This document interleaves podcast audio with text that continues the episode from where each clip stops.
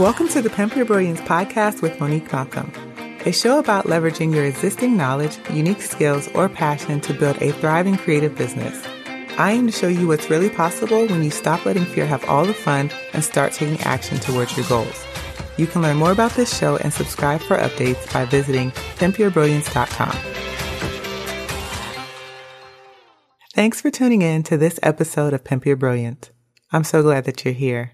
This is episode 89, and you can find show notes at pimpyourbrilliance.com backslash 89. So it's been a few weeks. Let's just clear the air. It's been a few weeks. I know I have not been posting episodes as consistently as I would like to, but you know, this pandemic thing, it ain't no joke.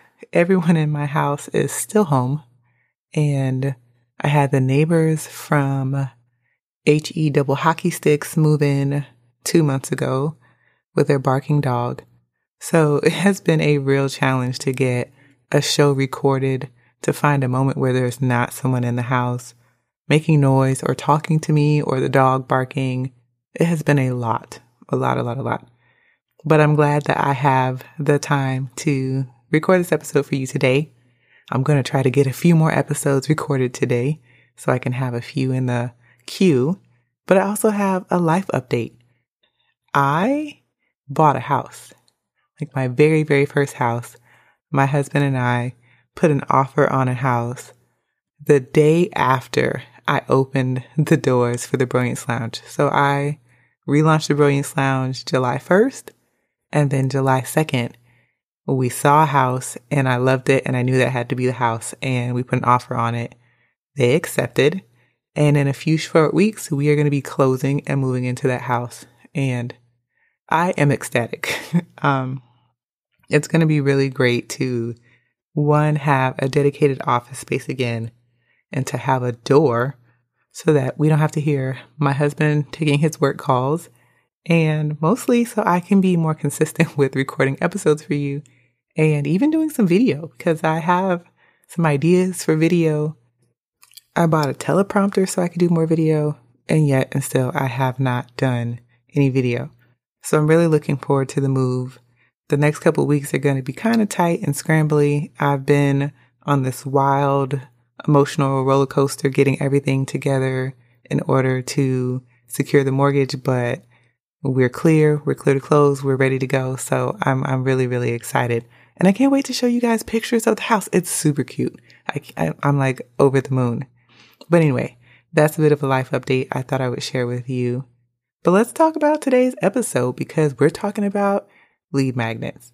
Over in the Brilliance Lounge, we are talking about list building, how to get better at email marketing. And this is one thing that I noticed some of the members were missing. They don't have opt ins or any type of lead magnets. And we're working on that. But I also thought I would share with you a few elements that I think make a really effective lead magnet. You cannot overlook having an email list. It's very, very important. If you want to be successful online, if you want to sell products, you want to launch and sell things, you need an email list. You need a list of people who have signed up to learn about your business, who are eager to know about the products that you create and who you serve. That's what your email list is for. One of the ways that you get people on your email list, of course, you can ask them, hey, sign up to get updates, but that's boring. That doesn't entice anyone.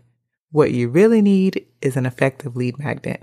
An effective lead magnet is going to draw in the right people it's going to help qualify them to be primed and ready to purchase your product. It's going to help you build a relationship with people who are potential buyers.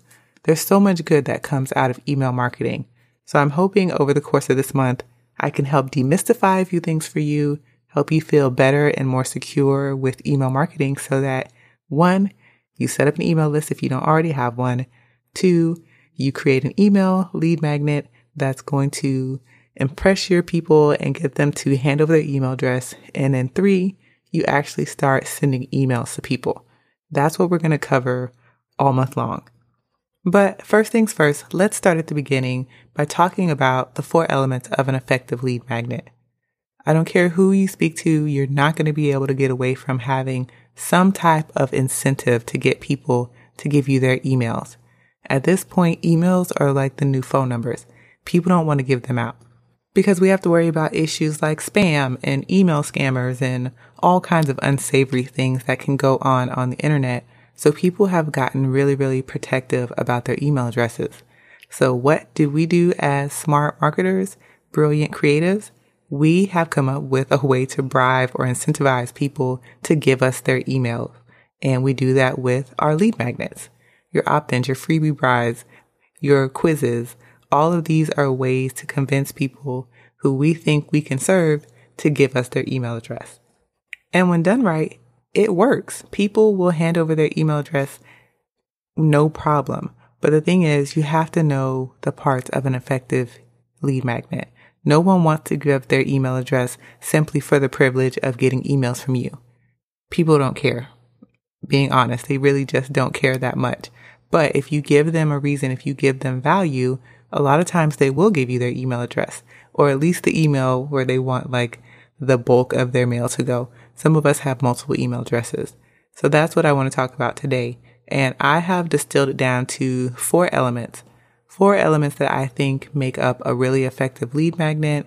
They're not hard things. I just want to draw your attention to them. So as you go and brainstorm what would be a good lead magnet for your audience, if you don't already have one, you'll keep these four elements in mind. So the first one is it's well designed. You should have seen this one coming. If you've been listening to this show for a while, you should know by now when it comes to graphic design, I'm kind of vain. I want things to look good.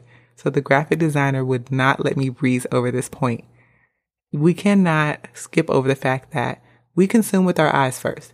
Even though we know we're not supposed to judge books by their cover, we do and a nicely designed lead magnet will make you look more professional.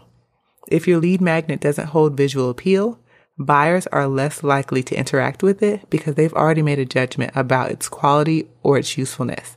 And you want to be very useful when you're creating your lead magnets. You want to wow people. And a really easy way to do that, a really quick fix, is to use Canva. It's beginner friendly design software. You can use it to design your lead magnets.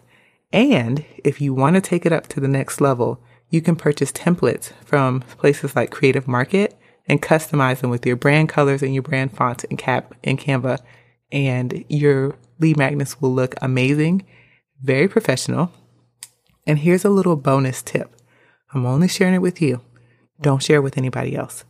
One of my favorite stores on Canva to buy templates from is called Basil and Bark. I'll put it in the show notes for you so it's easy for you to find. But Basil and Bark, she makes some amazing templates from everything from lead magnets, Pinterest pins, slides. I mean, so much stuff. If you have a creative business, bookmark it because you'll be going back over and over again to get templates from there. So that's my first little tidbit. Make sure your lead magnet is well designed. It doesn't have to be the most amazing thing graphically, but it should be looking polished and professional. That's that's what you're going for here. My second thing is it serves as the pre-step to a paid product. Now here's the thing that people overlook all the time when they're creating their lead magnets. They just think, "Oh, I should create something free, and if it's free, it'll work. People will give me their email addresses." Maybe they will, maybe they won't. But you want the right people to give you their email address. You want people who you can potentially help with your paid product to sign up for your list because ultimately your job is going to be to sell to them. So I want you to think about what is the pre step to your paid product? What's the pre step that people need to complete before they pay to work with you? So I want you to think back to being in school when you were going to take algebra 1 or algebra 2 you had to take the prerequisite first, usually pre-algebra, then pre-algebra, then algebra 1, and then algebra 2. Same thing with English. You had to take English 1 before you took English 2. Those were your prerequisites, and the whole point of taking those prerequisites were to make sure that you were ready for more advanced coursework. We're not going to move you on to algebra 2 if you haven't mastered the concepts or really gotten an understanding of the concepts for algebra 1. So your lead magnet plays a similar role in helping your audience get up to speed. So when you're thinking about the pre-step, You need to think about what does your audience need to know before they invest in a paid offer or decide to work with you? The pre-step, whatever your lead magnet is, that helps your not, your audience close a knowledge gap. So here's an example of that. Let's just say I'm a coach and I'm coaching busy single moms. I have clients, they're showing up, they're overwhelmed, they're struggling with time management, and I know that my clients benefit the most when they have a basic understanding of where their time is being wasted. So a great pre-step would be helping my clients identify five daily time wasters that once they eliminate those would add an hour back to their day. So I could present this as a short guide with questions asking them about different things they, threw, they do uh, throughout the day in order to help them find those time wasters. And once they have identified those, they're feeling good. They're like, man, I've got an hour back in my day. I'm recognizing patterns where I'm wasting time. Boom. I've helped them get a win and I've closed an information gap for them. And now they're primed. I basically qualified them to be able to work with me, to be ready to work with me, because that's a thing that coaches really struggle with is having clients who could be a good fit, but they're not ready because they haven't done the pre-step or they haven't completed some type of coursework. So they're close, but they're not, there's a huge knowledge gap that has to be closed. And your lead magnet can do that work by closing that knowledge gap for you and getting people prepared and in the right headspace to work with you. The third element of an effective lead magnet is it delivers a quick win for your audience. You want your audience to get the information that you provide in your lead magnet and be able to pull it out and put it to use right away. This is not something that you want them to take hours or days to be able to implement. You want to give them a really quick win, something that gets them excited about what's possible. And the easiest way to gain your audience's trust is to solve their problems. In fact, if you are a creative business owner, this is the exact reason you're in business because you saw a problem and you created a solution for it. And if you haven't found a solution for the problem yet, keep working at it because this is where your moneymaker is. But you can and you should be using your content, your lead magnets, your freebies to help your audience achieve small wins. These small wins build confidence in your expertise. These small wins help position you better. These small wins make people feel like, man, if she's getting me a win for free at this level, imagine what she can get me if I paid her. Imagine the problems that she would help me solve if I bought her program. So these small wins are really important. So that might leave you thinking, well, how exactly do I help my audience solve their problems with my content? Well, you make sure that the content that you're creating is actionable. It gives them steps that they can take. Actionable content gives your audience a takeaway, a practice, something that they can apply right now. They're not trying to wait weeks for a result. They don't want to jump through hoops to get the answer. You lay out all the details right there and you provide these quick fixes that show them how they can get this result. And you do this with small, quick wins. It doesn't have to be something fancy and huge. It can be something as simple as I'm a social media strategist and my clients are trying to perfect their Instagram strategy. But instead of trying to give them the entire strategy as a quick win, instead I'm going to show here's how you can edit a photo in three minutes using an app on your phone. That's a quick win. That's something that gets people excited. It builds their confidence and it makes them think, man, if I'm doing this, I wonder what else I could do with that person's help. So quick wins cannot be overstated. You want to make sure whatever you're creating for your, your audience, your freebie is going to give them some type of quick win. And it doesn't need to be hard. Please don't overthink this. Your lead magnet should not be something that takes you weeks on end to create maybe a day at tops. You want this to be a quick win that can be delivered to your audience in 30 minutes or less, something they can consume and apply right away. That's what we're going for here. And then finally, my fourth element of an effective lead magnet is it has a call to action. Once you have someone that has subscribed, they've consumed your, your lead magnet, don't leave them to guess what their next steps are. Tell them what their next steps are. There are plenty of options, but the thing that you want to focus on is telling them to do something or asking them to do something while you have their attention because you're not going to have their attention for very long. So while you do, including a call to action helps move the interested members of your audience up a level on the relationship spectrum. And this is really important for email marketing. We're going to talk about it some more in a coming episode. But here's some examples of next steps that you can ask your audience to take. You can ask them to watch a free on demand workshop. You can tell them about a premium offer related to this opt in. Remember, I said it should be tied to your premium paid product.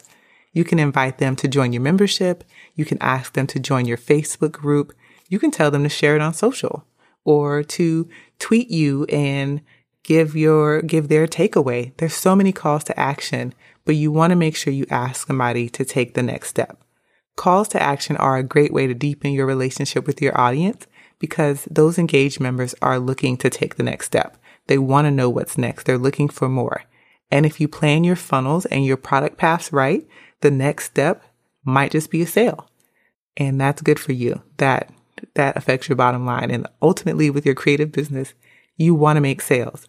If you're not selling, then you're not making money. And if you're not making money, you don't have a business, you have a hobby.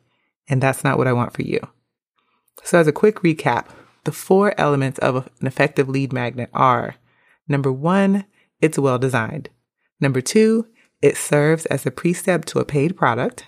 Number three, it delivers a quick win for your audience, something that builds confidence and makes them feel like, man, she gets results. And number four, it has a call to action.